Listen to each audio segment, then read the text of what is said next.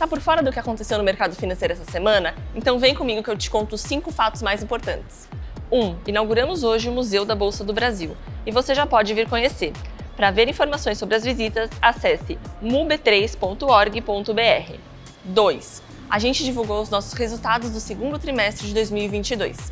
O lucro líquido da B3 foi de mais de 1 bilhão de reais no período. Para saber mais, acesse o nosso site. 3. Essa notícia é para quem quer diversificar os investimentos. Dois novos produtos estrearam aqui nessa semana, um fundo imobiliário e um Fiagro. Tem mais informações sobre eles no nosso site também. 4. Os títulos de dívida corporativa cresceram mais de 30% no primeiro semestre desse ano.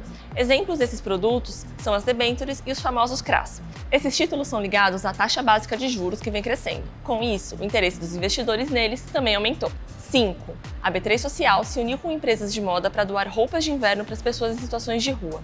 Foram doadas 18 mil peças e 100 mil reais para compras de mais roupas. No mercado de bolsa, o Ibovespa B3 subiu 2,78% aos 112.764 pontos. A empresa com melhor desempenho foi o Magalu, com alta de 17,76%.